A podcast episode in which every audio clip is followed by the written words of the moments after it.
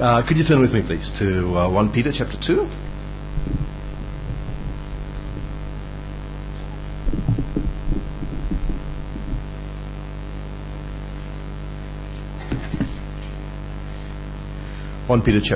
And we're looking at verses 4 to 10.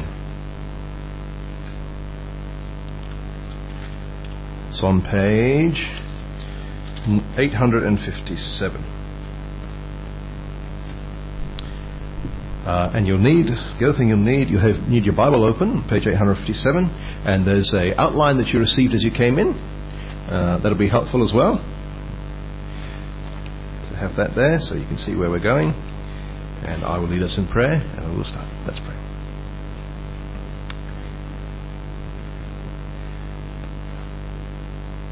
Our Father, we thank you that we are your people. We thank you that you have saved us by your grace. We thank you that we are your temples with your Spirit. And we thank you that all this is just through your kindness, Lord. Father, as we study your word today, we pray that you help us to realize more and more who we really are in Christ, and therefore learn to live our lives more and more in a way that reflects that. We pray in Jesus' name. Amen. As you can see from your outlines, our sermon today is entitled A Strange People.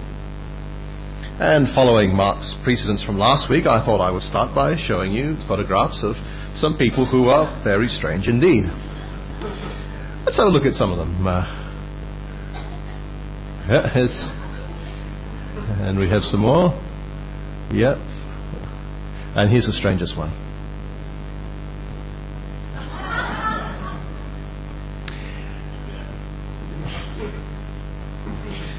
One Peter, though, is talking about a different kind of strangeness, isn't it?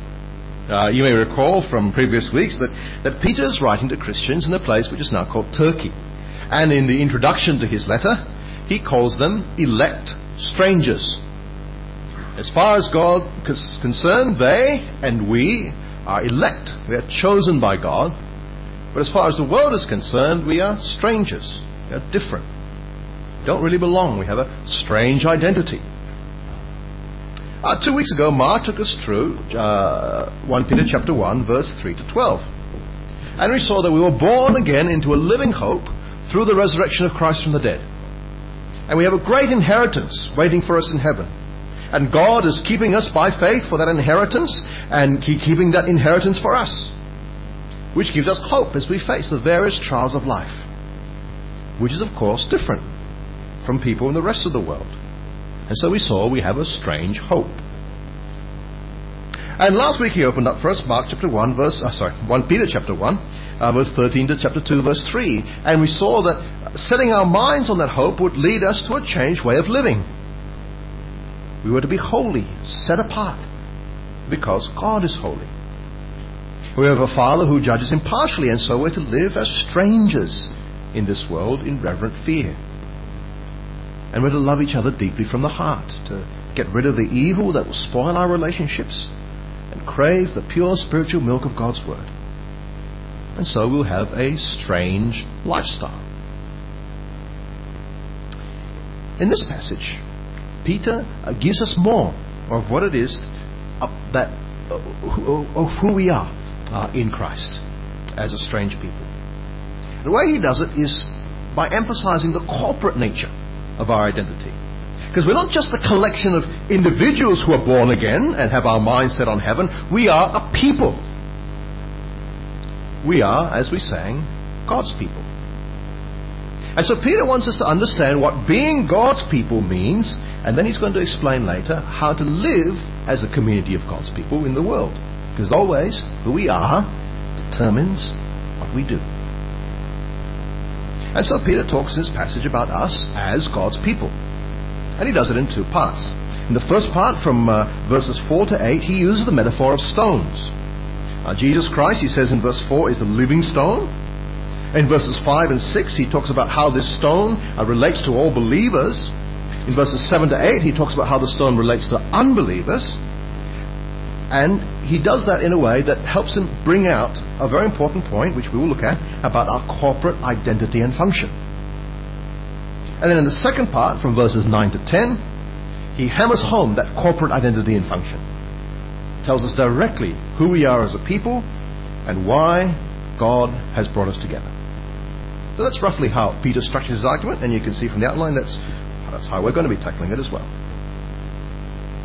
Now, Peter starts by calling Jesus the living stone. In verse 4, he says that he is the living stone, rejected by men, but chosen by God and precious to him. Or you could translate it, honored by him. Jesus was rejected by men. The Jewish leaders had him killed. A Roman governor executed him. Rejected by men, but he was chosen by God. Verse 19 and 20 of chapter 1 says he was chosen before the foundation of the world to be the lamb without blemish or defect, the one who would die as a sacrifice for our sins. Rejected by men, but chosen by God and honored by him. For God raised him from the dead, exalted him as the Lord and the King of all. So Jesus is rejected by men, chosen by God and honored by him. So, but what has this got to do with stones? Well, in verse 6, Peter gives us a quote from the Old Testament about something else that is chosen and precious or honored. Verse 6, he says, for in Scripture it says, see, I lay a stone in Zion, a chosen and precious cornerstone, and the one who trusts in him will never be put to shame. Now that's a quote from Isaiah chapter 28, verse 16. And in Isaiah 28, God was going to bring punishment on his people. He was going to overwhelm them like a flood. And they'd made some kind of bargain to cheat death, some kind of deal to dodge the grave, and they felt secure in that. And they, but you know, that wasn't going to stop God's judgment on them. And yet God says there's a place that they could be secure. Only one place that would not be shaken. And God said he was laying a stone in Zion, in Jerusalem, the capital city of God's people. And in Zion was laying a stone which would be a foundation stone that was safe to build on. And God was saying in Isaiah, don't trust your schemes, don't trust your bargains, trust in my cornerstone. It's chosen and precious. If you build on that stone, if you believe in him, you will never be put to shame. When the judgment comes, you'll be okay. Peter says, Jesus is that stone. When God comes in judgment, there's only one place to be, and that's trusting in Jesus. There's only one structure that will not collapse in the flood of God's judgment, the structure that's built on Jesus Christ as the cornerstone. We sang just now, isn't it? My cornerstone, my solid ground, firm through the fiercest drought and storm. The only place to take refuge when the judgment comes is in him. But what does a cornerstone? What does a corner have to do with it? Well, a cornerstone is the first stone to be laid down in a building, at least when they were building buildings in those days, particularly the temple. It was a stone that gave alignment to the whole building. So you put the cornerstone there, and then all the other stones come from there, and there, and there. All comes up from the alignment of that cornerstone. You see, and so. It had to be perfect because the rest of the building was built around this stone. It set the configuration for the whole building. And every other stone in the building would have to be aligned to the cornerstone. So the cornerstone has to be very carefully chosen. We wouldn't just have any old stone as a cornerstone. It would have to be, in a sense, it was honored because it was the most important stone in the building. And the cornerstone position was the most important place. The Bible says, Peter says, that Jesus Christ is the cornerstone. It's the most important one. It's the one that the whole building must be aligned to. Having a cornerstone implies having a building, isn't it? You wouldn't have a cornerstone if you don't build it. And the point of the cornerstone is that you're building a building on. But what is the building that Peter's talking about? And if Jesus is the cornerstone, then what's the rest of the stones that make up the building? Well, we're going to see that the building is a temple. And the rest of the stones are people who believe in Jesus. And so in our second subpoint, the stone and believers. Back to verse 4 again. As you come to him, the living stone, rejected by men, but chosen by God and precious to him, you also, like living stones, are being built into a spiritual house. Coming to him, the beginning of verse 4, means believing in him. It's taking refuge in him. That fits the context. It fits the context of what's ahead. That reference to Isaiah in verse 6 that we've looked at, because it's about trusting in him, taking refuge in him in light of the judgment to come. And it also fits the context of what's behind, because if you look at the previous verse, in verse 3, it says, now you have tasted the Lord is good, which is a quote from Psalm 33 verse 8, which says, taste and see that the Lord is good. Blessed is the man who takes refuge in him. It fits both ways. Coming to Christ means taking refuge in Christ, means trusting Christ, means relying on Christ, and Christ alone to save us from the judgment of God. And so Peter's saying in verse 4, as you come to Christ, as you trust in Christ, you are like living stones. When you put your faith and trust in Jesus, you are like a stone that is added to the building, which started with Jesus as the cornerstone. And as more and more people around the world put their faith in Jesus, the building that is built on Christ is being built up, stone by stone by stone. What is that building? It's a spiritual house, a place where God dwells by his Spirit, invisible temple, a place, verse 5, to be for a holy priesthood, to offer spiritual sacrifices acceptable to God through Jesus Christ. Now, Peter's mixing his metaphors here now, isn't he? Right? Because not only are we the temple, but we're also the priests offering sacrifices. Not just a few of us, but all of us who trust in Jesus. Now, what are these sacrifices? I mean, we know that sacrifices for sin are no more. Are no more sacrifice for sin because Jesus was sacrificed once and for all. And that's why even these spiritual sacrifices that are offered are acceptable to God, it says, through him. Even in the Old Testament, the sin offering comes first, and then the other sacrifices. And Jesus in his death has completely settled that. Sacrifice for sin has been made once and for all. So what are these spiritual sacrifices that Peter's talking about?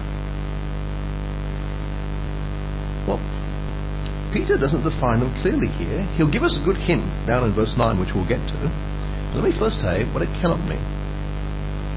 It cannot mean crops and animals, you know, offered on an altar like the Old Testament sacrifices, because the sacrifices Peter's talking about are spiritual sacrifices, not ritual ones. The sacrifices offered spiritually in worship to God. So what are they? Well, there's a couple of other places in the New Testament where these spiritual sacrifices are explained. So what we're going to do is we're going to go off, we're going to have a look at them, and then we'll, in light of what we see there, we're going to come back to 1 Peter and see if that fits with what 1 Peter has to say. All right, so the first one is in Romans chapter 12, verse 1. So if you keep a bit of paper or something in 1 Peter and flick with me to Romans. It's on page 803. Page 803, Romans chapter 12. And verse 1, he says, therefore I urge you, brothers, in view of God's mercy, to offer your bodies as living sacrifices, holy and pleasing to God. This is your spiritual act of worship. Paul says we're to offer our bodies as a living sacrifice to God. That's a sacrifice we offer. And we go on to read the rest of Romans 12. We see the outworkings of this. You know, just skim it together. It means in verse 2 that we have a renewed mind. See things from God's point of view, from his priorities. It means in verses 3 to 8 that we're playing our part in the body. Now, serving God's people with the gifts that he's given us. It means verse 9... that we are loving sincerely, hating what is evil, clinging to what is good. Verse 10, honoring one another, practicing hospitality in verse 13. It means verse 17, not taking revenge. It means chapter 13, verse 1 to 7, submitting to authorities, obeying the laws, paying our taxes. Chapter 13, verse 9, it means obeying the commandments, loving our neighbors as ourselves. 13, verse 13, it's behaving decently rather than sinfully. See, as New Testament priests, worship involves every part of our lives. All our relationships, relating in and outside the body. And as living sacrifices, we offer our bodies, and that entails all these different things that our bodies do. Well, there's Romans. Let's have a look at Hebrews. Hebrews chapter 12 and 13, so you can leave Romans, keep the book in the thing in 1 Peter, but go across to Hebrews. Hebrews chapter 12, and we'll start at verse 28. Page 853. Page 853. Have a look at what it says there.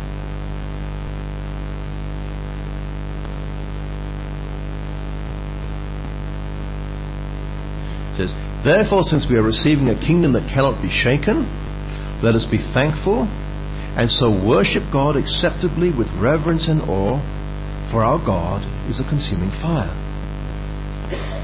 To worship God acceptably with reverence and awe. And how is this worship expressed?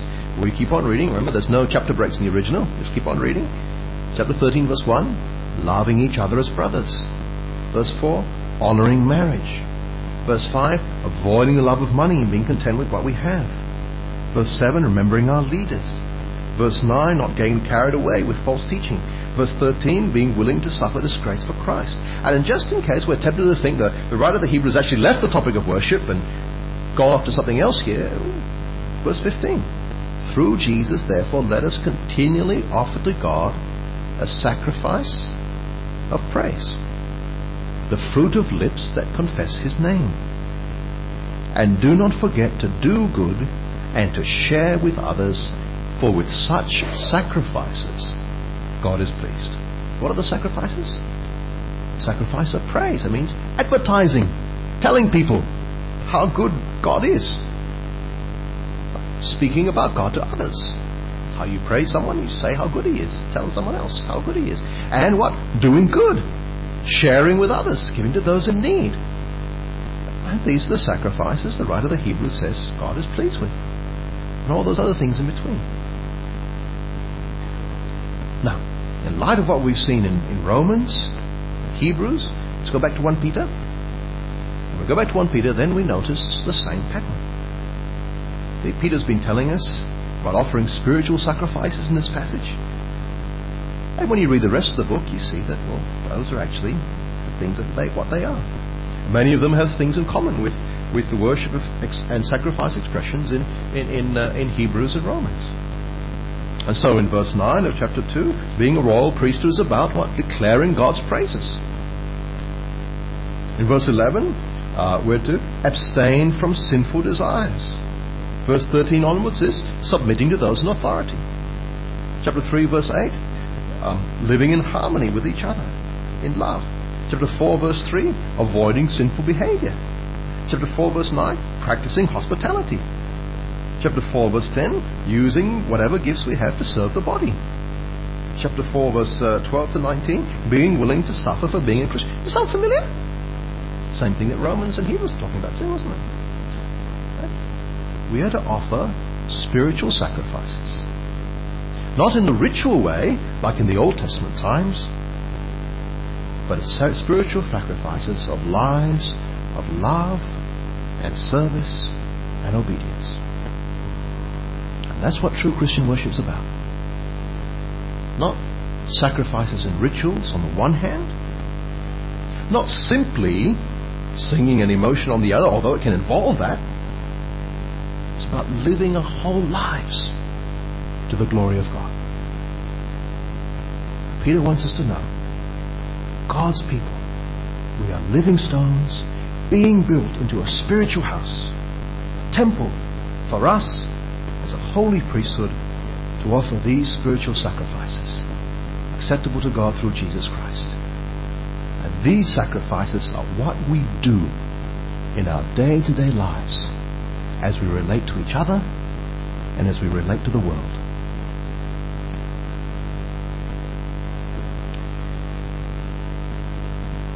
Now in the next section, Peter takes that stone theme and he shows how it applies to unbelievers. Now, back in 1 Peter chapter 2, and there are two parts of the Old Testament that he uses here. First one in 1 Peter chapter 2 verse 7. It says, "Now to you who believe, this stone is precious, but to those who do not believe, the stone the builders rejected has become the capstone." Or, as the footnote says, the cornerstone, which actually I think the better translation. The stone the builders rejected has become the cornerstone. Now, the end of verse 7 is a quote from Psalm 118, verse 22. And Psalm 118 is a psalm that's either about God, Israel personified, or God's promised king. But the person the psalm is talking about is someone who trusts God rather than man. And even though his enemies look like they're going to defeat him, God suddenly rescues him. And there's great rejoicing. And the psalmist says, "The stone the builders rejected has become the cornerstone." And then he says, "The Lord has done this, and it's marvelous in our eyes." The picture is that of a building site. All the stones there all ready to be built into the house, and the stones pick up, and the builders pick up a stone that, no good, throw it away. It's not good enough to be part of the house even. And yet somehow or other that stone becomes the cornerstone, which we saw as the most important one. Now that would be very surprising, wouldn't it? It's like someone being sacked for being incompetent in the sales department and then being appointed the CEO of the company. It's bizarre. It's unthinkable. How could a stone that builders discard as being unworthy now become the key stone in the house? Well, the psalmist says, "The Lord has done this.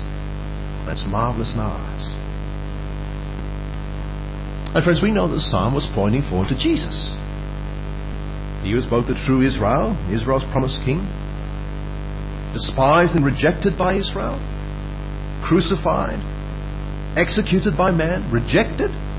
And yet God raised him from the dead, exalted him as Lord and King of all, made him the center of all his plans and purposes for the world. The stone the builders rejected, it's become the cornerstone. It's the Lord's doing. It's marvelous in our eyes. But why is Peter telling us this? Well, remember, he's talking about the relationship between stone and unbelievers. And he says that those who reject Jesus are like those builders. Verse 7 again. "But to those who do not believe, the stone the builders rejected has become the cornerstone." See, the builders, they rejected that stone, which was really the best stone of the building, which is another cornerstone, but they threw it away and they're shown up as wrong. They're incompetent at judging stones. And loss of face for a builder, isn't it? It's embarrassing. And friends, Jesus Christ is the most important person we could ever deal with in life and in death. And we have to deal with him. Don't be like the people of his day who despised him. Don't be like the religious leaders who rejected him. Don't throw him away, for he really is the cornerstone in God's house. He's the most important one. If you reject him, then you'll be shown to have been very wrong. In fact, if you continue to reject him, he will in fact become your downfall. Verse 8. "He will be a stone that causes men to stumble, and a rock that makes them fall." Now here's another stone quotation that Peter gets from the Old Testament. This is all from the Old Testament, isn't it? Right. This time it's from Isaiah chapter 8 verse 14. Isaiah is talking about God himself, and God is warning the prophet Isaiah not to be like the people of his country, because what the people of his country feared the most was invasion by Assyria, the superpower of their day, and that was threatening them. And this is what God says. He says, "The Lord Almighty is the one you ought to regard as holy. He's the one you ought to fear. He's the one you ought to dread, and he will be a sanctuary. But for both the houses of Israel, he will be a stone that causes men to stumble and a rock that makes them fall." But for the people of Jerusalem, he will be a trap and a snare. Many of them will stumble, they will fall and be broken. They will be snared and captured. See, on the one hand, God will be a refuge, a sanctuary, a place where you can be safe. Peter's talked about that already, hasn't he? On the other hand, he will be a trap, a snare, a stone that makes people stumble, a rock that makes them fall. A picture is like a big stone in someone's path, and they don't see it or they don't take any notice of it, and so they walk and up, they trip over it and fall down. But crashing down on the stone becomes a trap, a snare. It's not the stone's fault, it's the fault of those who should be looking where they're going. And Peter says, if we reject Christ, he'll be that kind of stone for us. He will not be our refuge, be a place where we can be safe. He'll be the stone that we trip over, the stone that will cause us to come crashing down. And so Peter adds at the end of verse 8, they stumble because they disobey the message, which is what they were destined for. If Peter's talking about the message he's talking about is that God's command to repent and trust in Jesus. And those who choose to disobey this message will face the judgment of God without the salvation of Jesus, that they will perish. But friends, Peter is very clear that while they are still responsible for their actions, while their choice is a real one, God is still sovereign. And even their refusal to obey God's message was not outside God's plan. They freely chose to disobey the message. They were responsible for their choice. But that's what they were destined to do.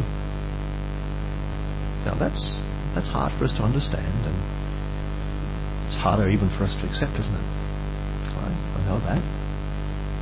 But if that's what God tells us in His Word, then in the end we have to receive it and trust Him, that He is just and fair, and He knows what He's doing even if we don't. The one thing that we must never do is to use predestination as an excuse for inaction or disobedience, because friends, God's sovereignty never takes away human responsibility. You can't say, oh, no point believing because God hasn't chosen me for salvation, rather for stumbling. No, we are responsible for our actions. So if you want to have been chosen by God, obey the gospel message. Believe in Jesus, submit to His rule, and you will find that God has already chosen you. Do the right thing, and you'll find that you are chosen to do it. So what have we looked at so far? We've seen that Jesus is the living stone, firm foundation on which we'll be safe when the flood of God's judgment comes. We've seen He's the cornerstone, the most important stone in the temple that God is building, with each of us as individual stones in it. And we've seen that this temple is a place for each of us as priests to offer our lives and work to God in gratitude for what He's done for us. We've also seen that the stone has other connotations for those who will continue to reject Jesus. The fact that He's the cornerstone in God's temple shows they're wrong, and the fact that He's the stone that makes men stumble shows that He will be their downfall if they continue to reject His rule. And in the final part of our passage, verses 9 to 10, Peter leaves the stone metaphor behind, right? And he goes straight to the heart of what he's been trying to say. And his main point he's trying to say is, you as a group, you as Christians, have been set apart to belong to God in a special way. That's the whole stone building thing, isn't it?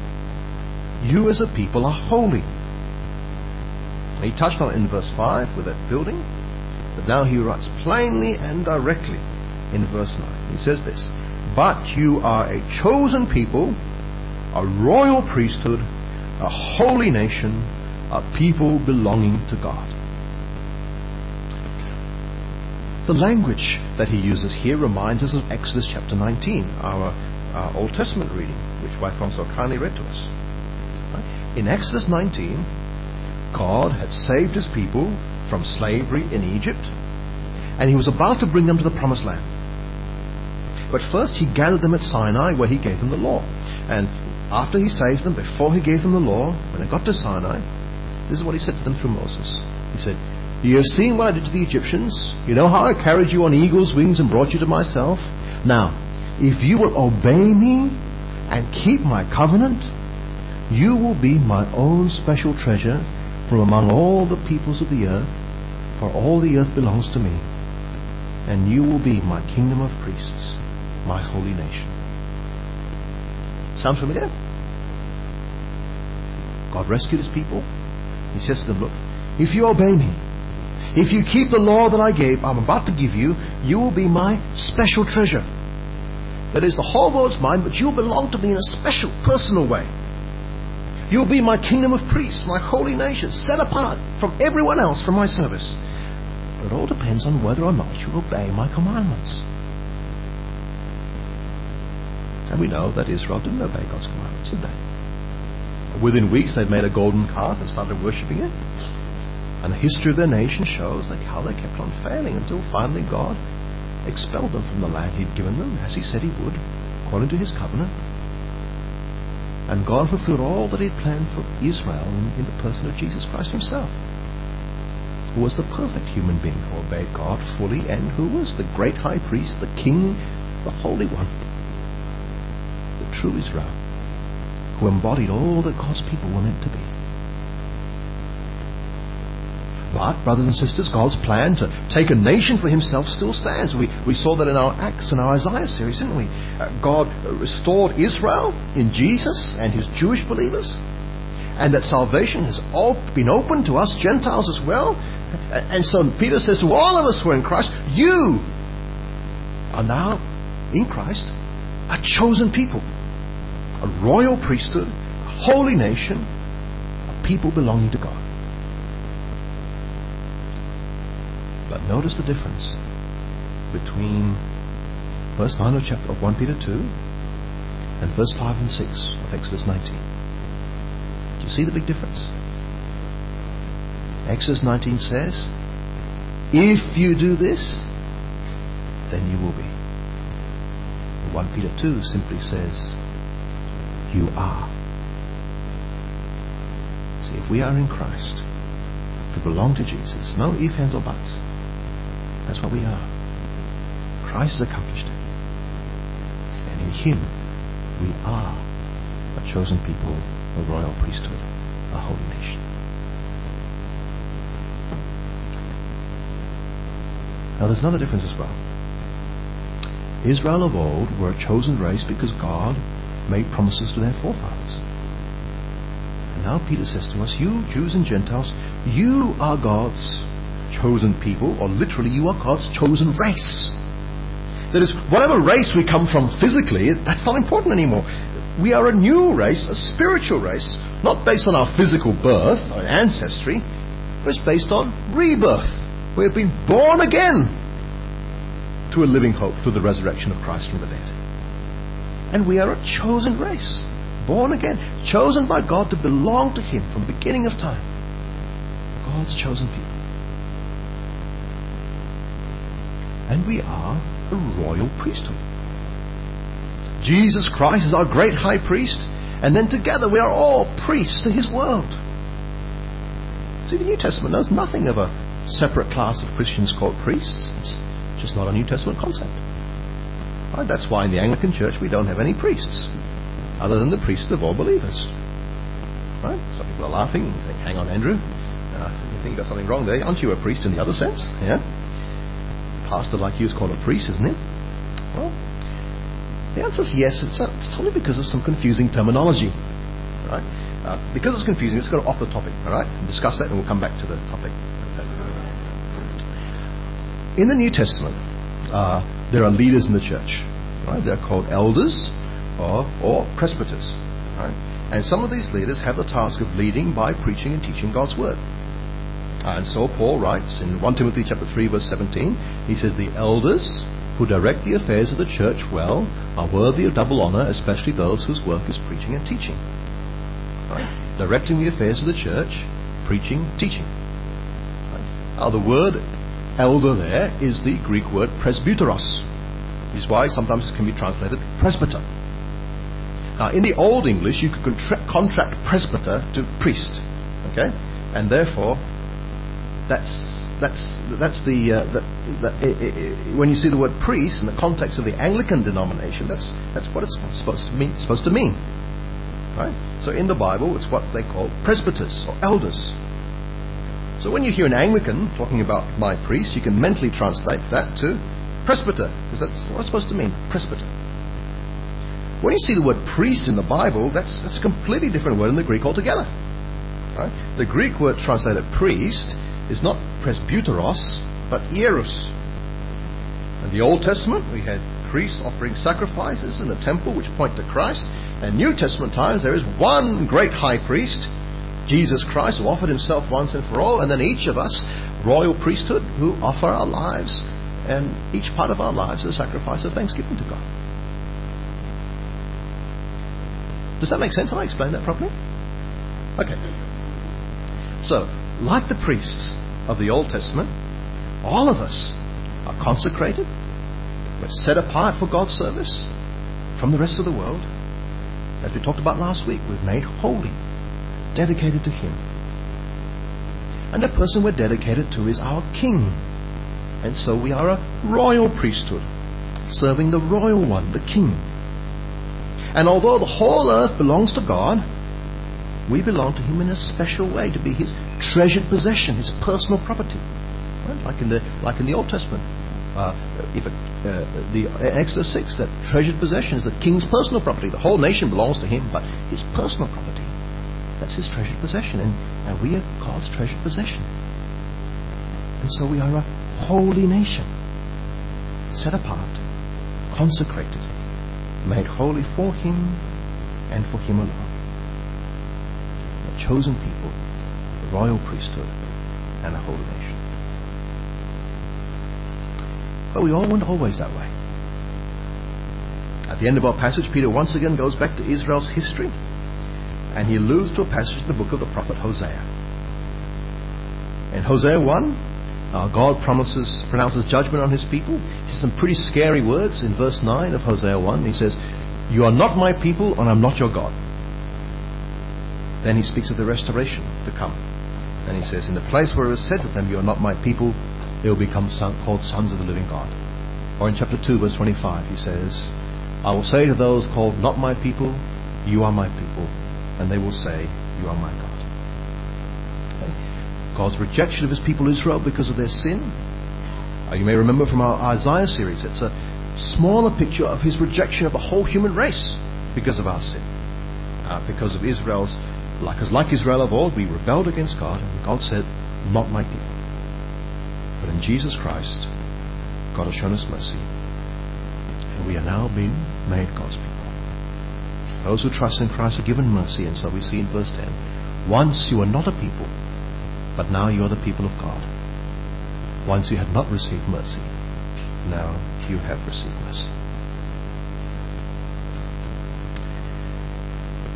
So why has God done this?